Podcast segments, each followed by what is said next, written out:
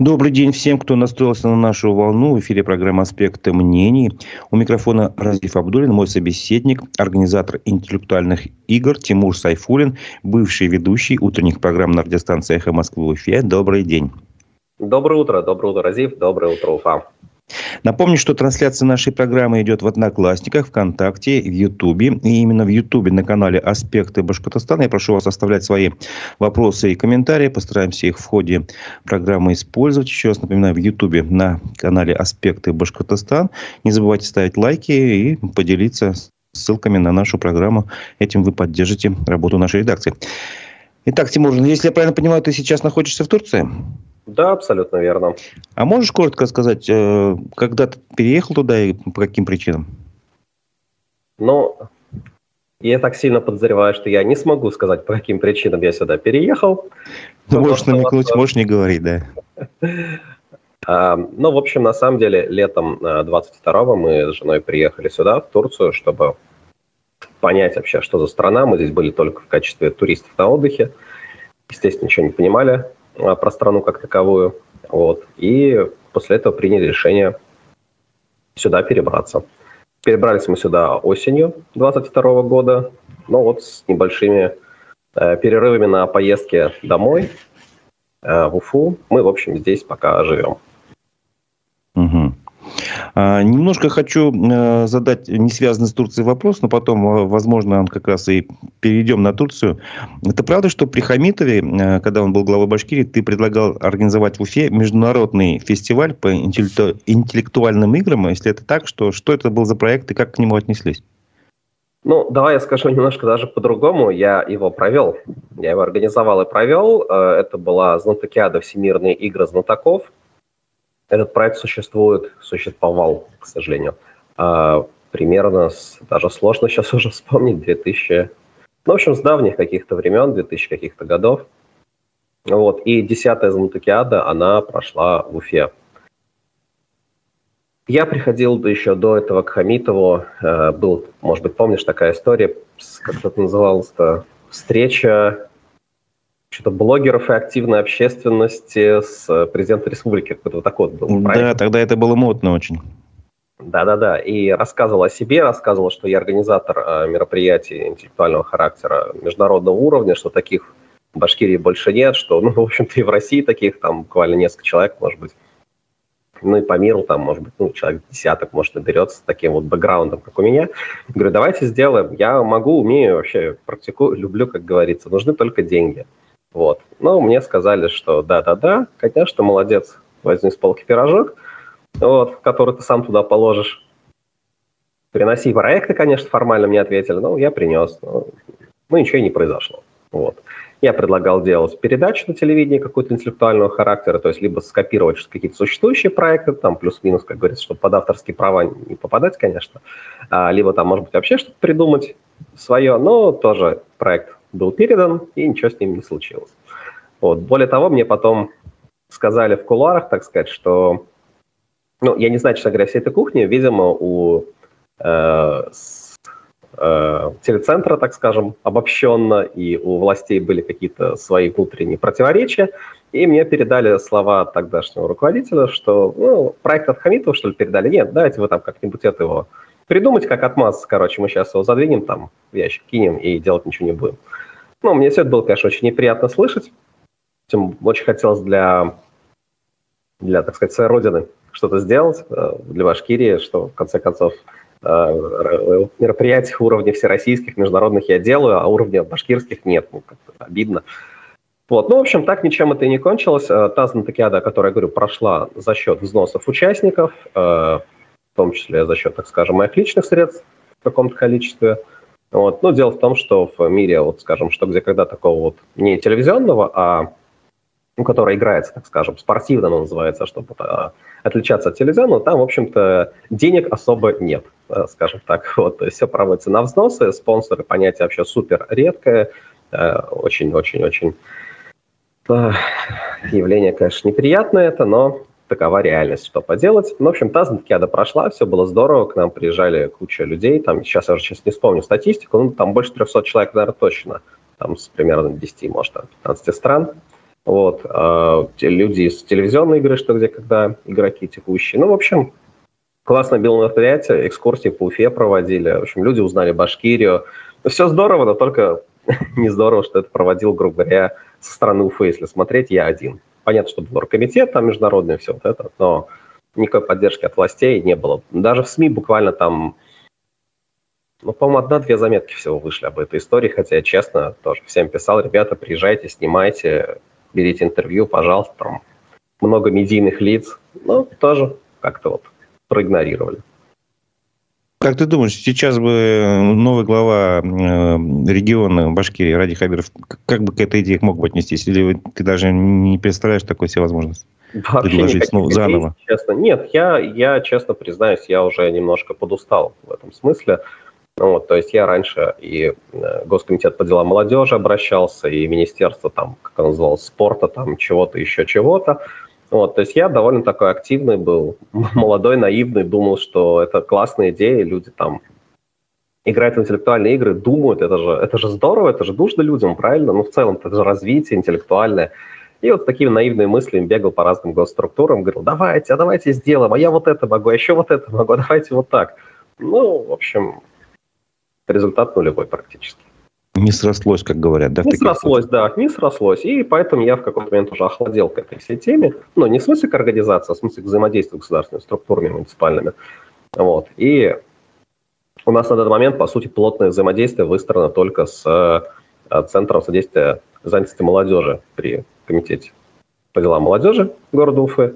Но вот с ними мы проводим э, стабильно несколько мероприятий в год для работающей молодежи, но это связано даже не с тем, что как-то вот власти помогли, да, а просто так исторически сложилось, что, честно говоря, даже страшно вспомнить, но больше 10 лет, наверное, почти 15, 15 ну, в общем, лет 12, наверное, точно мы это проводим. Началось все с, ежегод, с ежегодных мероприятий новогодних, потом, соответственно, все это более плотное сотрудничество э, превратилось. Сменилось очень много руководителей за это время, а вот мы до сих пор с ними работаем, для работающей молодежи проводим и квизы, и что, где, когда, и квест по городу в том числе, э, потому что там тоже думать надо. Мы все-таки делаем практически любые мероприятия, где надо думать. Вот, то есть с ними мы очень классно сотрудничаем, очень плотно, а с э, властями более высокого уровня, к сожалению, никакого взаимодействия нет и, ну, прямо скажем, не предвидится. А ты можешь пару слов сказать вообще, как ты пришел к, к этому виду деятельности, к этим играм, интеллектуальным квизам и прочее? Э, я сам начал играть. Это довольно такое нередкое явление, когда организатор интеллектуальных игр, он все-таки не со стороны приходит, потому что, э, еще раз напомню, что где когда денег нет. Вот, то есть тут сложно представить какого-то бизнесмена, который пришел и начал там какой-то бизнес делать, да, что где когда. Таких, и такие явления есть, но их буквально там, единица по всему миру, может быть, несколько человек. Так вот, я сам начал играть еще в 10 классе, это был 2000 год. Потом студенчество. Я был руководителем студенческого клуба интеллектуальных игр, который постепенно как-то так сложилось, там развалилась структура, которая занималась организацией «Что, где, когда» в Уфе. Э, и наш студенческий клуб при БГУ, он стал, по сути, как бы центральным городским клубом. То есть, по сути, хоть он формально назывался студенческий, но по факту это был главный городской, даже единственный в тот момент, кажется, в какой-то момент клуб. Вот, то есть я стал организатором, стал общаться с другими организаторами, с других городов, с других стран. Вот, и постепенно начал вовлекаться в проекты по организации интеллектуальных игр. Вот, в том числе та же вот Знатокиада Всемирная, игра знатоков, еще разные были проекты, очень много их было. Вот, и постепенно-постепенно рос, в какой-то момент понял, что хотелось бы э, монетизировать все-таки эту историю, и я третий раз подчеркну, что где когда денег нет, поэтому там заработать было бы довольно сложно. И я начал проводить э, все то же самое, но на коммерческой основе, гораздо более легкое для простых людей, так скажем. Ну, собственно... Э, для всех желающих. Да, я рассказываю в первую очередь, естественно, слушателям, потому что Разив, как я помню, у нас на играх был неоднократно, я помню команду 12 журналят вашу, вот, да, которая да. играла в, э, у нас мозговой штурм. Именно так мы решили назвать этот проект, чтобы не конкурировать с брендом «Что, где, когда». Мы Тогда играли, по-моему, в Академии наук в выставочном зале, то есть это довольно было такое красивое, интересное место в центре города, ну и так далее. То есть эти проекты начали развиваться, потом добавился проект квизов, э, поскольку они стали популярны, модны в 2016 году, у нас появился чиз-квиз. Это сейчас, наверное, Ну да, действительно, самый старый квиз в Уфе, какой только существует. Вот. Ну и потом постепенно добавились еще и квесты пешеходные по городу, потому что я очень люблю Уфу, очень люблю центр Уфы особенно. Э, Все, что делает Уфу Уфой, так скажем, да, то есть какие-то арт-объекты, архитектурные элементы. Ну, в общем, много всего. Все это очень хочется людям показать, потому что когда люди обычно просто по Уфе идут там на работу или просто гуляют, редко они на самом деле город рассматривают. Это вот так обидно по себе просто знаешь, что стоит иногда как-то вот выйти из вот этого состояния транса, в котором ты идешь по городу, просто поднять голову, посмотреть чуть-чуть в сторону, там вверх, такой, вау, вот это да, вот там какая там башенка красивая, а тут там еще что-то. В общем, вот с помощью этих проектов, э, э, этого последнего проекта стараюсь людям, уфимцам, показать саму Уфу. Вот. Ну, сейчас твои проекты, они как бы все действующие, после того отъезда ничего не изменилось? Э, да, все работает. Единственное, что с квестами, конечно же, сложно, потому что для того, чтобы составить задание для квеста, мне нужно самому ногами пройти по этим местам, по которым проходит квест, подметить какие-то детали. То есть это невозможно передать кому-то, сказать, ну там прогуляйся, посмотри, что-нибудь найди, а я из этого сделаю задание. Нет, тут, то есть, наверное, можно, но это будет довольно низкого качества продукта. Мы такое не умеем, не любим и не практикуем. Вот, поэтому квесты мы э, последние проводили где-то в конце августа, э, в середине августа, но только по той причине, что я заранее запасся заданиями наперед. Вот. А еще проводили, кстати, тоже очень приятный проект, был буквально вот позавчера, квест для Федерации профсоюзов РБ. Они собрали с э, разных городов э, работников профсоюзов, то есть у них был какой-то такой большой движ, э, не знаю, как он правильно у них там называется, фестиваль там или что-то такое. Ну и, естественно, провести задание, провести игру на тех заданиях, которые у нас уже были, было несложно. То есть просто попросить мою помощницу на всякий случай пройтись. Ну, ну реально, мало ли зданий, может быть, снесли арт-объект, убрали, да, там граффити закрасили, еще что-то такое. Вот. Но все в порядке, мы квест провели, тем более, что он проводится удаленно через Telegram-бот. То есть физически я сижу здесь, провожу, ребята бегают по Уфе, смотрят, что там есть. В общем, классно было. Ну а квизы и э, чиз-квиз и мозговой штурм, так вообще без проблем. Единственное, что, конечно, очень жаль, что я не смогу, не могу их сам вести. Я не только организатор был, но и ведущий. Команды к этому привыкли. Ну, то есть мозговой шторм, шутка ли, с 2013 года, вот 10 лет уже, по сути.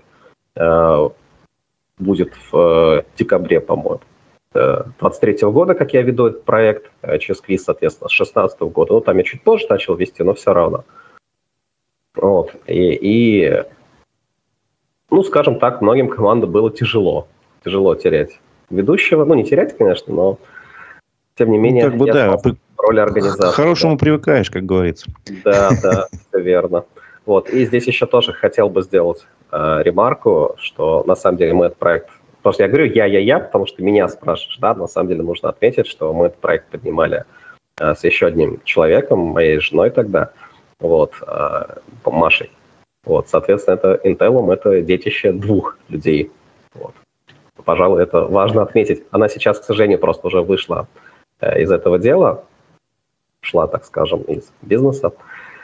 Но, тем не менее, Intel это во многом и ее детище даже. Больше половины, наверное, здесь от нее, именно если говорить про, э, как сказать, внутренние невидимые вещи. Вот какие-то вот внутренние процессы. То есть я больше поначалу был лицом проекта, но все больше и больше потом погружался внутрь, но сейчас вот я, по сути, остался один, но не считая, конечно, каких-то помощников, работников. Их немного, но они есть.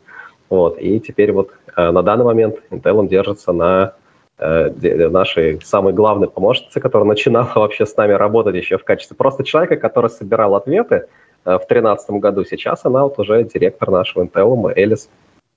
Э, сейчас, наверное, вряд ли она слушает, но привет передам и запись на эфир обязательно скину. Угу. А как, э, как в Турции в этом направлении ты, получается, удаленно работаешь и все, а, а какую-то внутреннюю, не знаю, игру там в самой Турции это невозможно сделать? По а, ну, конечно, возможно, просто для этого нужна рабочая виза, разрешение на работу. Здесь нельзя просто так взять, прийти и начать делать визы. Нет, ну, конечно, можно, но это будет нелегально, и это грозит, э, в случае, если тебя поймают, я не помню, каким-то большим штрафом, но самое главное, грозит э, депортацией страны и запретом на 5 лет вообще в нее въезжать. Вот, таких приключений мне даром не нужно, поэтому я здесь пока квиза не провожу, ищу возможности, как, э, как можно было бы здесь начать проводить. То есть здесь нельзя просто так взять и открыть ИП, да, то есть, ну, то есть можно, но на самого одного себя в штате должен нанять 5 турков. Вот. Такое вот у них законодательство, защищающее э, местные рабочие кадры, вот, э, чтобы иностранцы не перебивали, так скажем, рабочие места. Э, конечно, в моем случае это невозможно, потому что русскоязычную аудиторию турки все равно квизы проходить бы не стали и не смогли бы, но, тем не менее, закон есть закон, нарушать я его не планирую. А у нас в Алании, конечно, есть квизы, сейчас 3-4 квиза проводятся в Алании, но кроме одного, я уверен, что все остальные проходят нелегально. В общем, я так не хочу. Но самое интересное, что осенью 2022 года на пике, так скажем, оттока людей из э, России, из других русскоговорящих стран, э, в Оландии отметилось, я специально сидел там, чуть ли не рисовал галочки, отметилось, по-моему, штук 15 разных квизов. То есть хотя бы по одной, две, там, три игры, 15 квизов, представляешь, русскоязычных в Алании. Да я не знаю сейчас, сколько в ней населения, в Википедии было написано, что по последней переписи 350 тысяч. Из них там 1050, наверное, русскоязычных из разных стран. 15 квизов у нас вообще, например, такого даже близко нет. Очень интересно. То есть, получается, это говорит о том, что это, это вид, скажем так, активного отдыха, он достаточно перспективный как бизнес, да, или нет?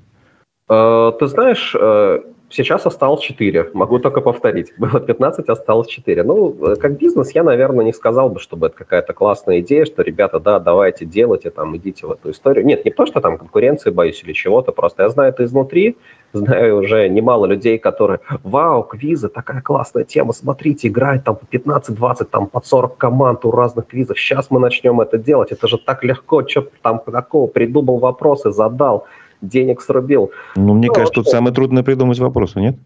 Ну и вопросы придумать, на самом деле, не самое сложное, в том плане, что есть авторы, специализирующиеся на, составлении вопросов для квизов. Это все можно купить, заказать. Но на самом деле это настолько непростой процесс, в котором очень много всего, что вот вышеозначенные люди в какой-то момент после первой, второй игры, третьей просто сошли с дистанции словами «Ой, все, я не думал, что это так тяжело, мне казалось, так будет легко, но нет, это не самая легкая история». Тимур, смотри, ты уже, получается, я правильно, если правильно понимаю, где-то год находишься в Турции, ну, может, с небольшими перерывами.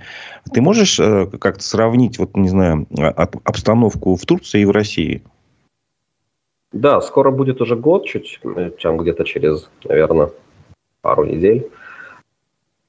Сравнивать грустно. Знаешь, я прям вот уже тяжело прям так вот вздохнул. Почти. Грустно в какую сторону грустно?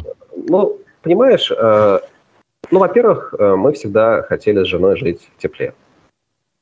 Вот, то есть тут в этом плане, конечно, ну, прямо сейчас в Уфе, я так понимаю, бабе лето, все хорошо, красиво, классные э, осенние вот эти все пейзажи, да, такие левитановские, но что будет через две недели в Уфе?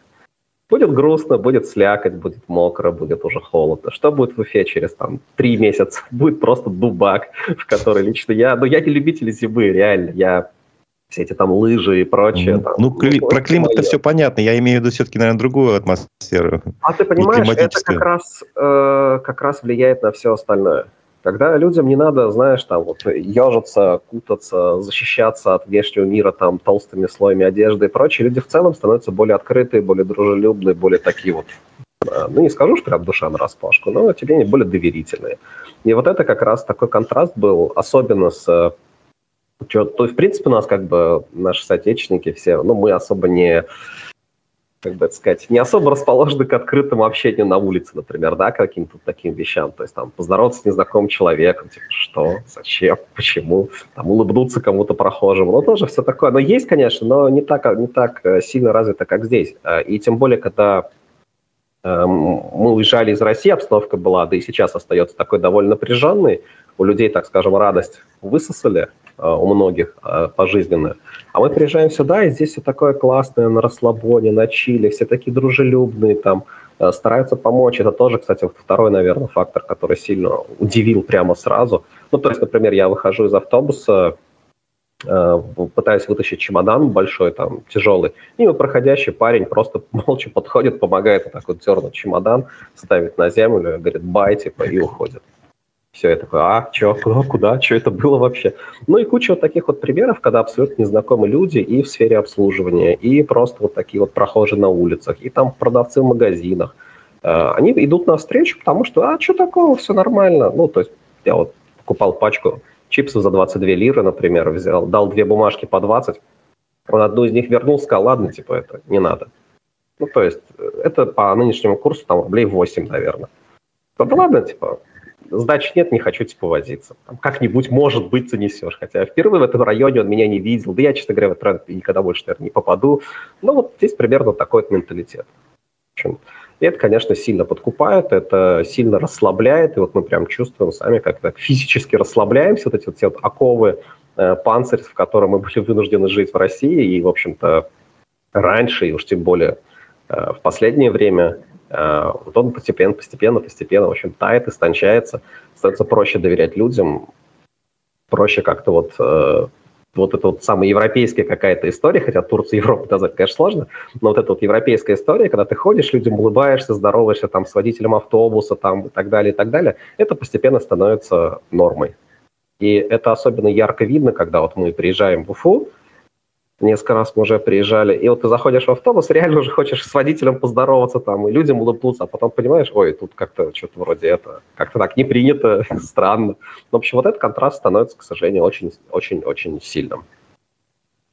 Ну, я помню, похожее впечатление было у меня, когда я давным-давно ездил там в Германию и тоже удивился, когда обратно приезжал в, ну, в Россию в аэропорту, что там, в общем, все люди улыбчивые, а здесь какие-то все хмурые и мрачные. Это было очень давно. Слушай, Слушай на самом деле, секундочку, извини, пожалуйста, что перебил. Говорю, вот этот эффект я спрашивал ради интереса в какой-то момент. Все ощущали практически, с кем я говорил, кто вот приезжал там, выезжал, точнее, за границу, хотя бы на неделю там, или там, уж не дай бог, тем более больше – они говорят, вот мы говорят, подходим уже, допустим, в аэропорту к очереди на Уфу, и уже здесь начинаем понимать, это очередь на Уфу. Вот, то есть такая, ну или в Россию, если это не прямой рейс. В Россию, потому что в Москве то же самое. Да, люди такие хмурые какие-то, стоят там в притирку друг к другу в очереди, не дай бог, кто вперед там про, про это самое пролезет вот, какая-то там, может быть, ругань, какие-то склоки, а с другие очереди смотришь другие страны, и дистанция между людьми большая, и какие-то все улыбчивые, никто там особо ничего не, это, не ругается. И все такие вот говорят, что да, этот эффект есть, он прям вот заметен. Слушай, ты же сказал, что приезжал в Уфу, и я как-то, вот, по-моему, в интервью в твоем э, в Пурхах узнал, что ты приезжал, чтобы сниматься с, воин, с воинского учета еще, в, ну, как бы в один из разов. Э, наивный вопрос, а что, так можно было? Расскажи об этом опыте. Э, ну, конкретно в моем случае, тут не то, что можно, а нужно, в том смысле, что по закону, если я получаю возможность отсутствовать в стране более чем полгода, то я не то что могу, я обязан прийти в военкомат, показать основания для этого отсутствия, ну, то есть, например, там получено ВНЖ другой страны, э, этот, э, то, что тебя на учебу куда-то взяли, на работу взяли, там еще какие-то причины медицинские, может быть. И военкомат обязан тебя снять с воинского учета, то есть он для себя как бы делает пометку, что, ага, вот этот товарищ там, на него в ближайшее время рассчитывать не надо, вот, и, соответственно, у себя делает пометку, что вот, типа, ему там никаких повесток не присылать, он, он пока не в стране. Вот. Ну, это легко удалось сделать? Это удалось сделать очень легко, гораздо легче, чем я думал. Причем, что особенно приятно, это было легко и в как бы сказать, моральном плане, в том плане, что я ожидал, что сейчас они скажут, ах, ты там такой секой, там бежишь, там еще что-то вот такое, да. Вообще никаких проблем, наоборот, работники шли навстречу, там действительно там один раз я вот забыл что-то от ксерокопировать, говорит, да ладно, давай сейчас я сделаю, типа, ксерокопию сама принесу, там, в папку вложу. Ну, в общем, я прям сильно впечатлился взаимодействием с военкоматом. Вот. Но, с другой стороны, конечно, от этого стало немножко страшно. Там такие добрые, отзывчивые люди работают, такие вот, ну, знаешь, э, ну, скажем так, как обычные э, люди на обычной как, госслужбе, да, там, ну, не знаю, налоговый, там, в пенсионном фонде или еще где-то. Вот. Но, тем не менее, это военкомат. В общем, контраст был, конечно, очень такой сильный. Непонятно, в чем страх тогда. Ну, ты знаешь, э, я, например, когда об этом писал, э, многие мне писали, что да блин, типа, как ты вообще так смог, нам даже подойти страшно к военкомату, нам даже зайти страшно в военкомат, а вдруг что? Я говорю, а вдруг что? Что тебя вот сотрудники военкомата, причем многие из них просто вот женщины, да, ну как офисные работники, так скажем, что они сделают? Тебя схватят и как бы и что? Ну, не знаю, прям вот страшно, вот это вот все. То есть это, конечно, серьезно, это не шутка, у многих людей вот такой вот страх присутствует. Ну вот. А мне страшно было в том смысле, что э, это, как я уже сказал, да, они, в общем, выглядят, ведут себя как обычные офисные работники, работающие с населением. Ну, в общем, улыбаются, да, там что-то вот шутят, общаются и так далее. Но, тем не менее, через этих же людей э, люди уходят. Вот. Ну, да, я понимаю, я могу продолжить, уходят и не возвращаются, да? Да, и это действительно так странно, как бы, как типа вам вот нормально, да, что вот вы там, не знаю, личное дело чье-то оформили, вот человек убыл, как они бы у себя написали, и потом не прибыл. Ну, в общем, мне, честно говоря, это немножко странно. Ну, такая обыденность. А, вот, Слушай, я вот, хотел тебя спросить. Кстати, отличное слово. Для них это обыденность. Вот. И это самое страшное. А ладно, что такого, оформили человека, ну, ну был по назначению. Окей. Я тебя хотел спросить, 10 э, сентября же у нас э, в Башкирии прошли выборы в Госсобрании, а ты участвовал в этих выборах или нет? Ну, как нет, голосовал? Нет, нет, я не участвовал в этих выборах. Э, ну и, в принципе, потом, почитав запрещенной соцсети Facebook истории про то, как люди шли наблюдателями, как их там выгоняли из участков, и вот это вот все. Кстати, ты, по-моему, тоже писал, да, эксперимент же ты проводил? Да, я об этом постоянно пишу. Вот-вот, э, что испортив бюллетень, потом ты не обнаружил ни одного испорченного по статистике бюллетеня. Ну, в общем, вот э, примерно понимая, что так и будет, я, честно говоря, в выборах и не участвовал. И э, почитав все эти статьи, понял, что, ну, в общем, ничего не поменялось, ничего удивительного не произошло, можно было бы в выборах и не участвовать. Ну, а чисто технически в Турции можно было проголосовать, да? Не знаю, я даже не узнавал это. Не интересовался? Нет. Все. А следишь за событиями в Башкирии? Ну, конечно. Ну, и в России, естественно. Ну, конечно. Скажем, за последний месяц, э, ну, ты же приезжал, я так понимаю, в Россию, и потом вернулся снова. За этот месяц что тебя больше всего зацепило? Какие события? Ты знаешь, это на самом деле довольно... Меня больше зацепили, знаешь, не только, не столько какие-то новости. Мне, конечно, в любом случае страшно читать вот эти вот сводки, э, что в таком-то районе простились, да, с э, пришедшим, ну, точнее, не пришедшим. В таком-то районе там столько-то погибло там или еще что-то. Это все читать страшно, просто страшно до сих пор, хотя ну, прошло уже полтора года, по сути, да, но это все равно как бы каждый раз так, э, типа, блин, ну, молодой же парень. Там, да или не молодой, какая разница, господи, жизнь есть жизнь. Вот это, конечно, читать тяжело. Э, второе место, наверное, тяжело читать количество, про количество различных э, преступлений. Э, ну, по ощущениям, я, конечно, никогда статистику не вел, обстановка, ну, как-то прям вот становится хуже криминальная обстановка, в том числе, кстати, ну ладно, окей, становится хуже, вот, поэтому это, конечно, грустно. И третье, наверное, что самое тяжело, самое тяжелое, хотя я называю это третьим, это демографическая и экономическая обстановка. То есть ты смотришь на цифры, смотришь на показатели, и ну, как бы и непонятно, а что с этим делать-то. То есть э, падает, падает все практически, что, что вот я вижу. Это очень-очень страшно и по Башкирии, и по России. И что самое страшное, как я уже сказал, вообще непонятно, что с этим можно сделать.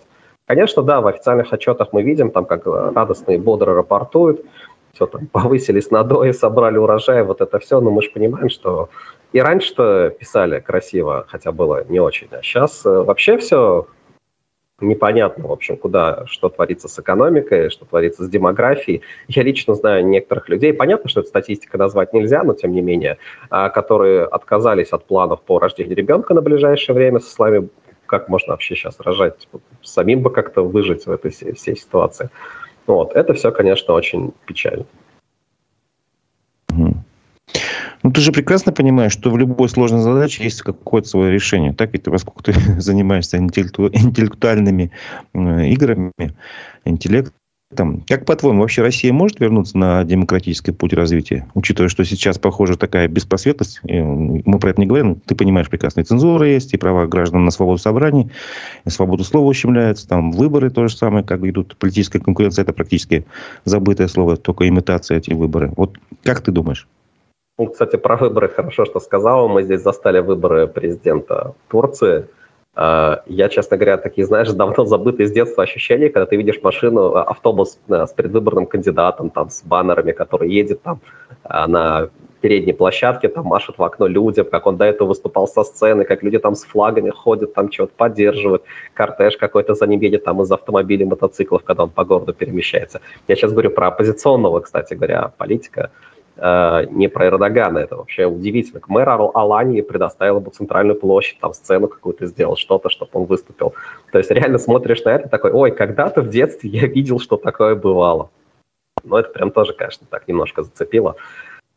Вот. А, ну и что касается основного вопроса, я честно признаюсь, что просвета я не вижу. Я не вижу какого-то позитивного развития сценария по двум причинам. Во-первых, нет запроса сверху, и это очевидно, потому что э, любой власти хочется как можно дольше сохранять, э, собственно, власть, которую она уже получила. И что самое страшное, я почти не вижу запроса снизу, потому что последние полтора года они, к сожалению, скажем так, всколыхнули в людях многих э, не самые лучшие черты, которые жили у них внутри. То есть раньше-то они, может быть, как-то особо не проявлялись, но вот в какой-то критической такой ситуации, как у Высоцкого, помнишь, там друга в горы тени, то есть имеется в виду в какие-то тяжелые испытания, чтобы лучше его узнать. И вот когда эти вот тяжелые времена, так скажем, настали, эти испытания, к сожалению, очень многие люди показали, что у них внутри, что они на самом деле думают. Вот. И снизу никакого запроса на демократию я не ощущаю. Точнее, ощущаю их буквально от единиц каких-то людей, от небольших групп людей, может быть, э, многие из которых, кстати, уже не в России, что особенно э, цинично.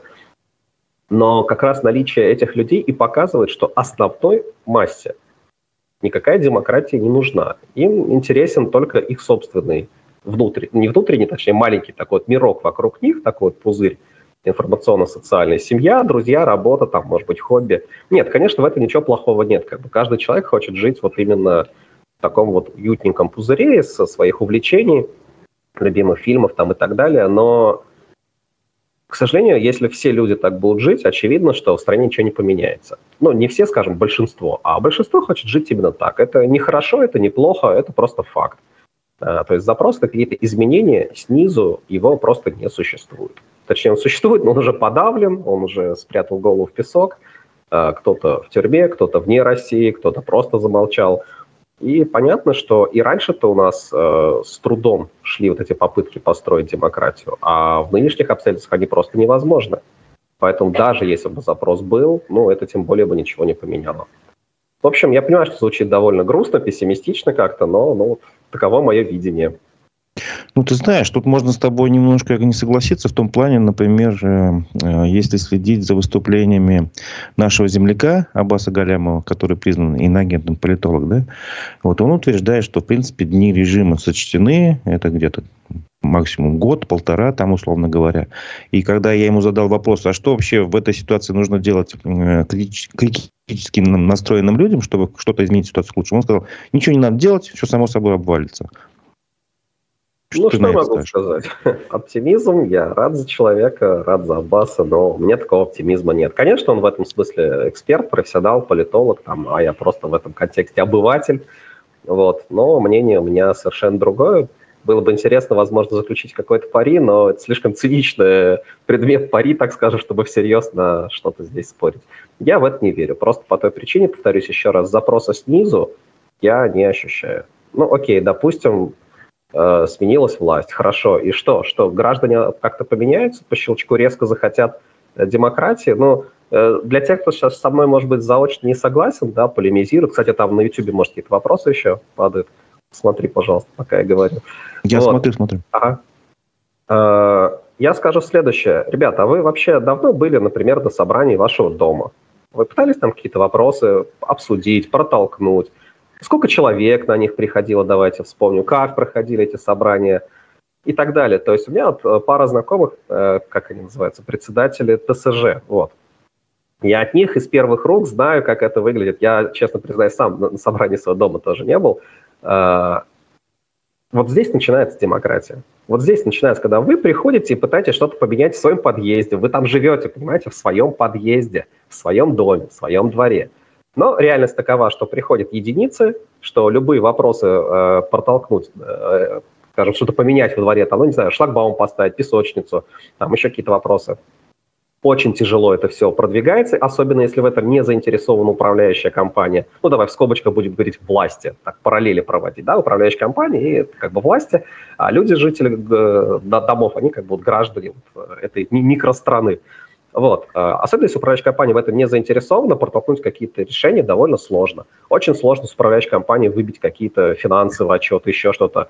Причем надо ведь не забывать, это мы, жители, нанимаем управляющую компанию для того, чтобы она решала наши вопросы. Мы им скидываемся деньгами говорим, вот, сделайте нам красиво, сделайте нам хорошо.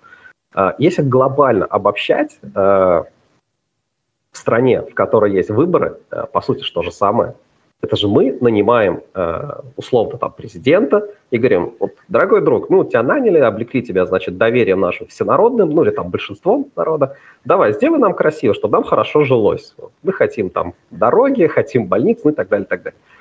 Вот. Но если у нас даже на уровне ТСЖ не получается у большинства ТСЖ, насколько я знаю, э, выстроить, чтобы все было красиво внутри собственного двора, о какой стране мы вообще говорим? Поэтому все это, конечно, очень хорошо, красиво звучит, режим там э, сменится, что, правда, непонятно, что будет дальше. Вот. Но в моем понимании, в моем видении мира э, люди-то не поменяются. Как не было у них привычки и принципов бороться за свое, так и не будет. Это надо воспитывать, это надо людям как-то прививать, э, приучать к этому, но пока таких тенденций я не вижу. А тебе не кажется, что люди моложе, там, скажем, 25 лет, которые выросли ну, в 90-е э, и немножко глотнули вот этого, не знаю, там, глотка свободы, скажем так, условно, да, они будут не готовы вот жить в таких реалиях? Или я ошибаюсь?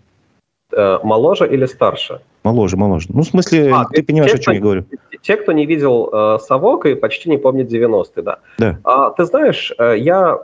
Э, где-то в начале марта, по-моему, спросил одного своего товарища, который у нас вот на играх помогает, он студент, слушай, говорю, а как вообще вот у вас в группе люди относятся к происходящему? Потому что для вас прям просто ну, взрыв всего мира. То есть, ладно, мы там цинично подумал, я 91 год пережили, да, там кризисы, дефолты, то есть, ну, мы как-то чуть-чуть немножко... Ну, ну те же чеченские войны, согласись, у нас много чего да, было такого. конечно, конечно, то есть у нас как бы жизнь, так скажем, нас э, ну, побила, так скажем, глобально, то есть мы как-то, может быть, спокойнее, что ли, чуть-чуть к этому перенесли, а для них, тут, думаю, вы же выросли вообще в безумное время, э, такое сытое, э, эти вот нулевые тучные, там, десятые. Ну, так вот, он говорит, очень, говорит, вообще отрицательно относимся, я думаю, вау, ничего себе, а потом продолжает. У нас же, говорит, многие работают у меня в группе, там, СММщики, маркетологи, у нас у всех, типа, работа кончилась из-за этого. Я такой, вау, ничего себе. То есть, как бы, такие события, а ты на них смотришь через призму того, что у тебя работа кончилась там или у твоих друзей. То есть я не знаю, насколько это показательно, вот возвращаясь уже к твоему вопросу, но у меня есть ощущение, что это поколение, оно более ориентировано на самих себя. А, это хорошо, с одной стороны, безусловно. То есть э, это же нас э, с тобой учили в свое время подумать сначала об обществе, потом уже только о себе, да, что коллективное важнее. Даже был такой значок пионерский. Ну вот я не застал. То есть застал типа общественное выше личного. Вот, вот, не успел вступить.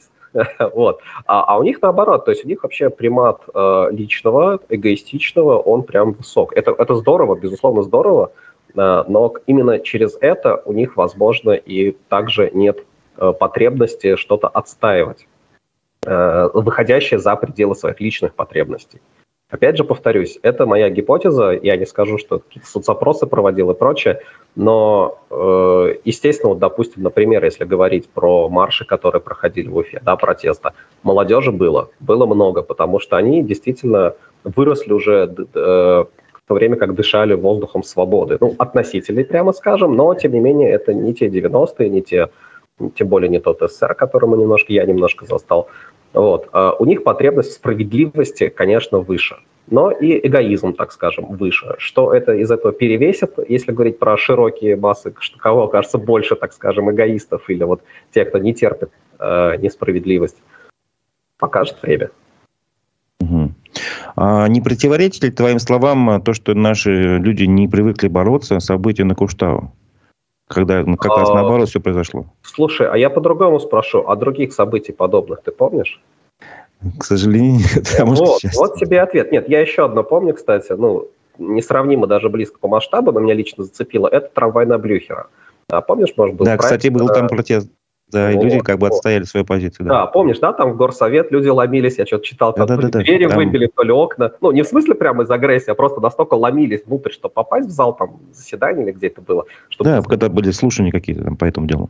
Да, напомню, если кто-то не помнит, что тогда хотели э, вырубить лес за улицей Блюхера, там, где вот больница, э, какая, напомню, пожалуйста, 17 да, по-моему? Ну, в общем, неважно. Да, лес за Блюхера, чтобы там пустить трамвай взамен того, который убрали э, в восьмом году с э, проспекта. Вот. И люди, которые живут рядом, и не только, может быть, рядом, просто какой-то гигантской толпой пошли в горсовет на слушание со словами «оставьте наш любимый лес в покое, мы там собак выгуливаем, с детьми играем, там, не знаю, на лыжах катаемся, не трогайте лес» и так далее. Это был, наверное, первый, если честно говоря, так подумать, такой гигантский протест, который СМИ даже не смогли э, сделать вид, что его нет. Тем более, ну, тогда еще не было такого запроса, они как бы честно показывали кадры, видео и так далее. Ну, в общем, я к чему все это рассказываю? Трамвай уфимский и Куштау. Ну, Хорошо. еще Кроношпан можно вспомнить к этой Кроношпан, же серии. Ну, там... Только он неудачно как бы не завершился там победой тех, кто протестовал. Да, ну я на самом деле много разных историй слышал про Кроношпан, ну давай его тоже засчитаем, как бы я сильно подозреваю, что там все-таки финансовый вопрос протеста был тоже, имел место, так скажем. Ну, окей, допустим. Хорошо, три протеста. Но это что, три протеста за, давай вспомним, сколько, какую назначим планку? 10 лет, 20, 30? Ну, хотя бы за 10 лет, нет, хотя наш план как раз 10 лет и было. Ну вот, ну давай за 20. Три протеста за 20 лет. А много ли за это время было событий, которые, в принципе, людей сильно возмущали? Мне кажется, довольно много. Ну, я, по крайней мере, за новостями слежу, мне интересно же все, что Ну, тут, происходит. если далеко вглубь идти, там были еще у нас э, поднятие пенсионного возраста, протестовали люди, но не, не так массово. Вот, но не Потом так была монетизация льгот, когда действительно вышли люди на площади, там даже, по-моему, премьер-министр к ним приезжал, ну, башкирский наш, чтобы uh-huh. как-то с ними переговорить. Ну, то есть такие моменты были, но не настолько много, на самом деле, с тобой согласен. Вот именно, тем более, вот смотри, да, про пенсионный возраст вопрос, э, касающийся просто всех. Ну, ладно, я понимаю, человек там в 20 лет об этом еще не думает. Ну, хорошо, со стратегическим планированием, допустим, у нас у многих все плохо, а с финансом ладно. Но, тем не менее, этот вопрос напрямую касается уже, уже коснулся или вот в ближайшие годы коснется условно половины жителей Башкирии.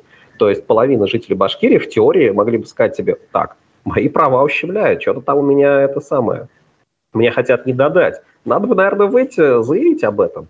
Но какая там половина жителей? Сколько вот тех протестов было? Там тысяча, несколько тысяч. Я не знаю про статистику, но это, это все равно копейки. Людей, в смысле, очень мало людей. Вот. Вот, вот тебе ответ на вопрос про протесты. Они только подчеркивают тот факт, что их нет. Вот эти вот единичные выплески э, гнева народного подчеркивают, что по остальным вопросам народ спокойно принимает, то спокойно, не спокойно, но внешне он ничего не делает для того, чтобы вернуть себе свое или что-то такое. И как-то очень э, закономерно, видимо, то, что вот эти протесты, они все связаны таким тем или иным образом с экологией, согласись? То есть там лес вырубили, там гору хотели как бы снести. В Кроношпане тоже было беспокойство угу. тем, что будет экология нарушена. Слушай, интересно, закономерность. Вроде очевидно, но никогда мне в голову она не приходила. Не знаю, что на это сказать. Действительно странно. То есть люди готовы за окружающую природу бороться, что ли, больше, чем за самих себя любимых. Э, ну, в смысле, там, пенсионный возраст или еще какие-то там вещи. Удивительно, но интересный момент. Ну, все-таки есть какой-то у тебя оптимизм? Ты говоришь, полностью все, ну, такой беспросветность вырисовывается из твоих ответов. А хоть капелька оптимизма есть или нет? Э, слушай, это довольно сложный вопрос. Конечно, капелька есть, да, вот как значок иньян, то есть вот половинка, которая вся черная, внутри белое пятнышко вот такое вот. Конечно, белое пятнышко есть, безусловно. Но я просто не вижу, давайте, давайте так скажу. А, оно эмоционально есть. Рационально я не вижу путей, как бы это белое пятнышко могло бы заполонить вот эту вот черную половинку иньяна и перекрасить его целиком в белое. Ну, я реалист, да, то есть я, конечно, много фантастики и фэнтези в жизни читал, но мы понимаем, что жизнь гораздо более простая в этом плане, чудес не бывает. Вот. Но эмоционально, безусловно, белое пятнышко есть. Потому что в, в России, в Уфе все равно довольно много, если считать в абсолютных цифрах, людей, которые хотели бы изменить жизнь к лучшему, которые готовы созидать, готовы строить, готовы менять существующие порядки. Ну, потому что, прямо скажем, многие наши системы сейчас работают э, не так, как должны бы работать, так скажем, да, то есть люди предлагают какие-то там э, проекты, какие-то улучшения, что-то в стране реализовывается, несмотря на происходящее. Безусловно, повод для оптимизма есть, и есть какие-то силы, которые в случае чего, может быть, стали бы это пятнышко вот в размерах, э, белое пятнышко, увеличивать. Вот. Просто я пока, к сожалению, не вижу условий для того, чтобы это можно было реализовать в полной мере. Тут читаю сообщение из нашего Ютуба угу. от Искандера Махмудова. Привет уфимцам О. в Уфе и Турции из Нью-Йорка. Я так понимаю, он сейчас в Нью-Йорке находится. А вообще ты держишь связь с, с отечественниками, которые там в Турции находятся? Там, может, кто-то из Башкирии там есть? Ну, у нас как бы нет такого истории, как там, знаешь, э, уфимцы, Турции, объединяйтесь, да? Вот. Но в целом, конечно, безусловно, э, про Аланию, я вот упоминал, что здесь около 50 тысяч э, русскоязычного населения было на момент переписи. Но вот сейчас, наверное, больше, раза в полтора, может, два, я никак не могу оценить. А, и русскоязычное комьюнити довольно большое. То есть я состою там, например, в нескольких чатах, в каждом из которых по несколько десятков тысяч человек. Там 10, 20, 30. А таких чатов несколько. Ну, понятно, что они пересекаются по количеству людей, это нельзя суммировать просто.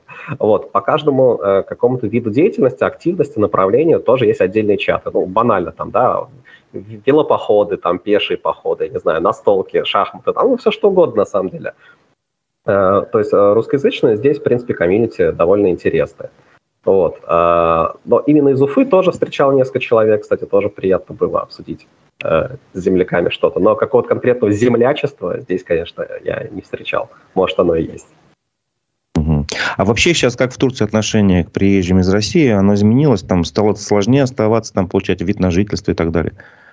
Ну, если говорить про отношения со стороны людей, то э, совершенно нормально. Как я уже говорил, турки дружелюбные. Э, более того, я тут заметил один, одну особенность. Они э, в случае чего, если что-то не так, начинают винить Америку. Типа, Америка виновата. Довольно странно. А, в этом вы схожи. Ну, условно говоря, россияне и турки схожи, да? Может быть, да. Может быть, поэтому они к россиянам относятся в целом как бы нормально. Вот. Плюс еще один турок очень интересную мысль сказал, что мне, он, он работает в сфере недвижимости, э, мне, говорит, очень нравится работать с русскими. У нас, говорит, в Алании очень много скандинавов и немцев. Ну, так исторически сложилось, я уж не знаю почему. А с ними, говорит, тяжеловато, потому что они любят правила, чтобы все было строго в рамках вот как положено. А мы, говорит, турки не такие, нам тяжело. С другой, говорит, стороны, есть э, другие там, э, ну, например, сирийцы, да, там, э, которые, говорит, как он сказал, вообще, говорит, отбитые, вообще никаких правил не признают. С ними, говорит, тяжело, ну, просто потому что они как бы хаос такой создают. А русские, говорят, прям, говорят, как мы. Вроде, говорят, и правила есть. Но если надо, там, ну давай, ладно уж, там, подвинемся, договоримся, там, вот это все. Это было очень забавно слушать. Вот. Я говорил, что вот если, говорит, э, русские как бы откуда-то пропадут каким-то образом, да, говорит, будет очень тяжело, типа, не будет какой-то вот э, как скажем, субкультуры, там, да, нации, людей, групп, с которыми нам комфортно было бы работать. Вот, поэтому в этом плане э, обычные люди к россиянам относятся хорошо. Ну и в целом я никогда не сталкивался с проявлением каких-то там, скажем, бытового расизма, да, как это назвали, бытового национализма, здесь близко вообще даже нет. Вот. А что касается властей, то мы, естественно, не знаем причины, по которым это происходит, но в какой-то момент... Э, почему, собственно, все вообще, многие поехали в Турцию? Потому что давали ВНЖ просто за аренду квартиры. Это какая-то беспрецедентная мировая практика. Арендовал квартиру на полгода и более, получая ВНЖ. Причем не обязательно на полгода, то есть аренда квартиры на полгода, ВНЖ получит там на год, например, да, потом только продли договор и нам покажи. Вот, и поэтому очень многие ломанулись в Турцию, но в какой-то момент халява закончилась. Э, мы все, кто здесь живет, помним этот день, 26 декабря, вот, когда внезапно э, пошла какая-то неофициальная, что ли, история, никаких официальных указов никто не видел, ВНЖ по аренде не давать. То есть, да, единичные какие-то истории были, по-прежнему давали, но э, если раньше это одобрение было почти автоматическое, если ты все правильно сделал, документы там приложил, все заполнил, то сейчас наоборот. Э, скорее исключением стали те, те случаи, когда VJ давали. Вот. И сейчас эта история сохранилась, в разных районах она, регионах она по-разному. В Стамбуле, например, э, ну, худо-бедно еще по аренде дают, а вот в Аланье э, местные э, как это по-русски бы называлось, миграционная служба, наверное, как-то вот так, а, на пресс-конференции сказала, что все, мы выдаем ВНЖ только по покупке квартиры, кто не успел, тот опоздал. Никаких больше ВНЖ по аренде, по поручительству, там, по бизнесу и так далее, и так далее. То есть вариантов было много, как и, в общем-то, в других странах, но теперь остался только один. Хотите купить, э, хотите получить ВНЖ, покупайте квартиру стоимостью от 75 а, тысяч евро. Ну, то есть, там, грубо говоря, 8 миллионов рублей примерно. Вот, то есть на данный момент э, это остался, по сути, единственный э, реальный путь Ну, то есть уехать смогут только богатые россияне, если что? Ну, по большому счету, да. Но с другой стороны, вот я мониторю цены на недвижимость в Уфе, честно говоря, я как-то вот прям очень сильно удивлен. То есть э, мне странно, что недвижимость в Уфе столько стоит, потому что я намекаю на то, что, э, грубо говоря, две уфимские квартиры и 75 тысяч евро – это здесь же минимальная цена для ВНЖ, а не для квартиры, да? То есть за стоимость двух квартир в Уфе здесь можно купить квартиру, причем двух, скажем так, э, условно отдушек э, в не самом благополучном районе, да, то есть я же не говорю даже про квартиру в центре. Квартира в центре у нас в Уфе, ну, мне кажется, подороже, чем даже в Алании. Вот. А на Валане при этом можно купить, например, квартиру, апартаменты в жилом комплексе. А здесь жилой комплекс – это не то же самое, что в Уфе жилой комплекс. Здесь жилой комплекс – это бассейн, сауна, хамам, там, э, знаешь, там, э, как в отеле, да, подстриженные кустики, какие-нибудь деревья, э, все красиво, зелено, фонтаны, может быть, еще что-то. То есть какие-то такая инфраструктура, да, то есть если ЖК большой, то там может быть там корт для тенниса, там поле для мини-футбола, еще какие-то такие вот инфраструктурные истории, там бильярд, тренажерный зал, ну и так далее. То есть за те же деньги э, в Уфе ты, ну, в Уфе просто не существует такого жилья, прям скажем. Угу. Вот. А есть такое комьюнити в Турции, которое помогает соотечественникам вот как-то трудоустроиться, не, не, не трудоустроиться, а просто понять какие-то сложности бюрократические и прочее? А, ты знаешь, роль таких комьюнити выполняют как раз те чаты, о которых я говорил. То есть э, там э, постоянно люди пишут, а как вот это, а как вот это, подскажите то, подскажите это. И люди более опытные просто делятся своим опытом. Вот. Понятно, что можно брать какие-то платные консультации, но я уже столько за время присутствия в этих чатах а, слышал истории, как? Мы же взяли платную консультацию адвоката там турецкого, он же знает законодательство, он сказал нам, что вот так. Ну, а плейдочата сидит, которая через это сама лично прошла буквально недавно, говорит, нет, ребят, это не так. Мы, говорит, не знаем, чего там за адвокат попался, но это не так. Вот, то есть э, в этом плане, конечно, чаты – это безумно крутая поддержка, то есть э, если бы это все происходило там условно лет 20 назад, э, я вообще не представляю, как люди тогда переезжали, как узнавали, что, как делать и так далее. Ну, то есть форум Винского легендарный, может быть, тогда уже был, но это был, по сути, единственный ресурс. На котором можно было бы узнать инфу про другую страну. А сейчас вот чай. Здорово. Ну, верну тебя с Турции на российскую землю. Тут комментарий просто вынуждает меня это сделать от Гаджеты Хорошевой. Возможно, для осознания того, что происходит, нужно больше времени. Ухудшение жизни людей, но ждать, видимо, придется долго.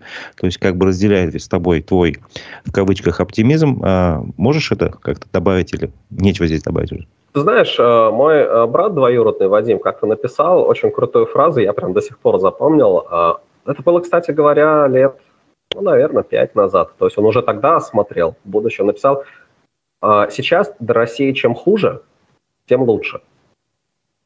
То есть он имел в виду как раз ровно это, ну, что может быть уже до какого-то предела дойдет затягивание вот всех этих вот э, вещей, да, что в какой-то момент люди скажут, ну все, ну хорош уже, что происходит, но этого не происходит. Этот прогноз, скажем так, не сбылся. Знаешь, да, вот эту байку про то, что лягушку надо варить э, медленно, да, медленно поднимать температуру воды, чтобы она не понимала, что происходит, и в какой-то момент такая, ой, все, я уже сварился, оказывается, сорян, все, и лапки отбросила.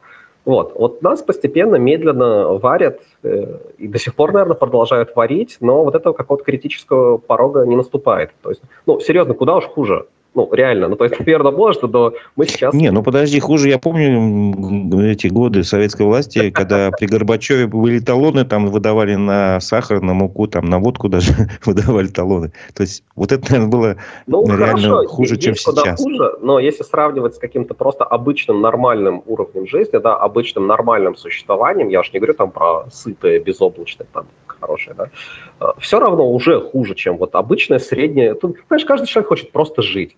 Вот Конечно. серьезно, просто работать, там делать какое-то любимое дело, там хобби, жена, там э, семья, муж, если мы говорим про женщину, ну и так далее. То есть ну, никто не хочет вот этих всех жизненных трудностей, вот этих вот проблем, да, я же не говорю про талоны, но просто денег там не хватает, да, коммуналка дико выросла и прочее. Цены везде со страшной силой дрожат. Кстати, да, это отдельный момент, реально приезжаешь вот в Россию через там, ну, один, два, три месяца, заходишь в магазин такой, что? почему, откуда столько. Вот, то есть никто этого не хочет, все хотят нормальной, спокойной жизни, сытой, довольной.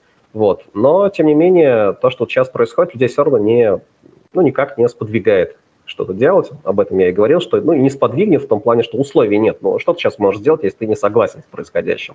Что бы ты ни сделал, у тебя результат через месяц, другой, третий своих действий, ты окажешься понятно где. Вот. Поэтому я, честно говоря, не вижу, чтобы люди тут что-то могли сделать. И первую часть ее вопроса напомни, пожалуйста. Ну, возможно, для осознания того, что происходит, нужно как можно больше времени ухудшать жизни, и ну, ждать придется, ну, видимо, вот, долго. А сколько, сколько еще времени нужно, чтобы что осознать? Что хочется... Я не знаю, для тех, кто все понимает, они, наверное, уже понимают, а кто не, не понял до сих пор, видимо, не дойдет никогда. Как, ну, ты знаешь, думаешь? Э, я вообще очень примитивно в этом плане смотрю через холодильник, да, через вот какие-то вот такие вещи. Я уж не говорю про то, что человек осознает, что там свобода слова – это важно. Ну, серьезно, это довольно тяжелый концепт, и когда у тебя холодильник пустой, какая там свобода слова? Ну, пирамида масла, да, понимаешь, да. да, пока базовые потребности не удовлетворены, там, безопасность, еда и прочее, говорить о каком-то там интеллектуальном или там социальном развитии, это рановато. Вот, э, поэтому я не знаю, сколько времени еще нужно, чтобы человек, человек это понял, ну, абстрактный человек, потому что уже сейчас у многих холодильник более пустой, содержимое его менее качественное, да, выросли цены на мясо, выросли, да, да все, господи, выросли цены.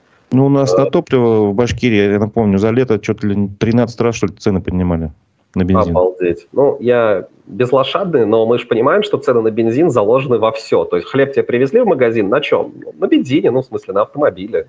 Вот. А, но людей это никак не сподвигает. Коммуналка, у многих там, вот у меня вот мамы пенсия, да, у нее коммуналка дай бог не соврать бы, ну, где-то почти 40%, наверное, от этой пенсии. Ну, то есть это что, нормально? Ну, то есть как, как пенсионер должен жить, если, например, он один живет? Ну, в смысле, например, меня у мамы не было бы, допустим. Как пенсионер должен выживать? Непонятно. Ну, то есть вот такие вот вещи бытовые совершенно, э, как бы сказать, близкие и понятные каждому, но люди все равно не понимают, выражаясь в терминах автора нашего вопроса, не понимают. Почему-то считают, что ну ладно, затянем пояса потуже, да, как говорится, потерпим.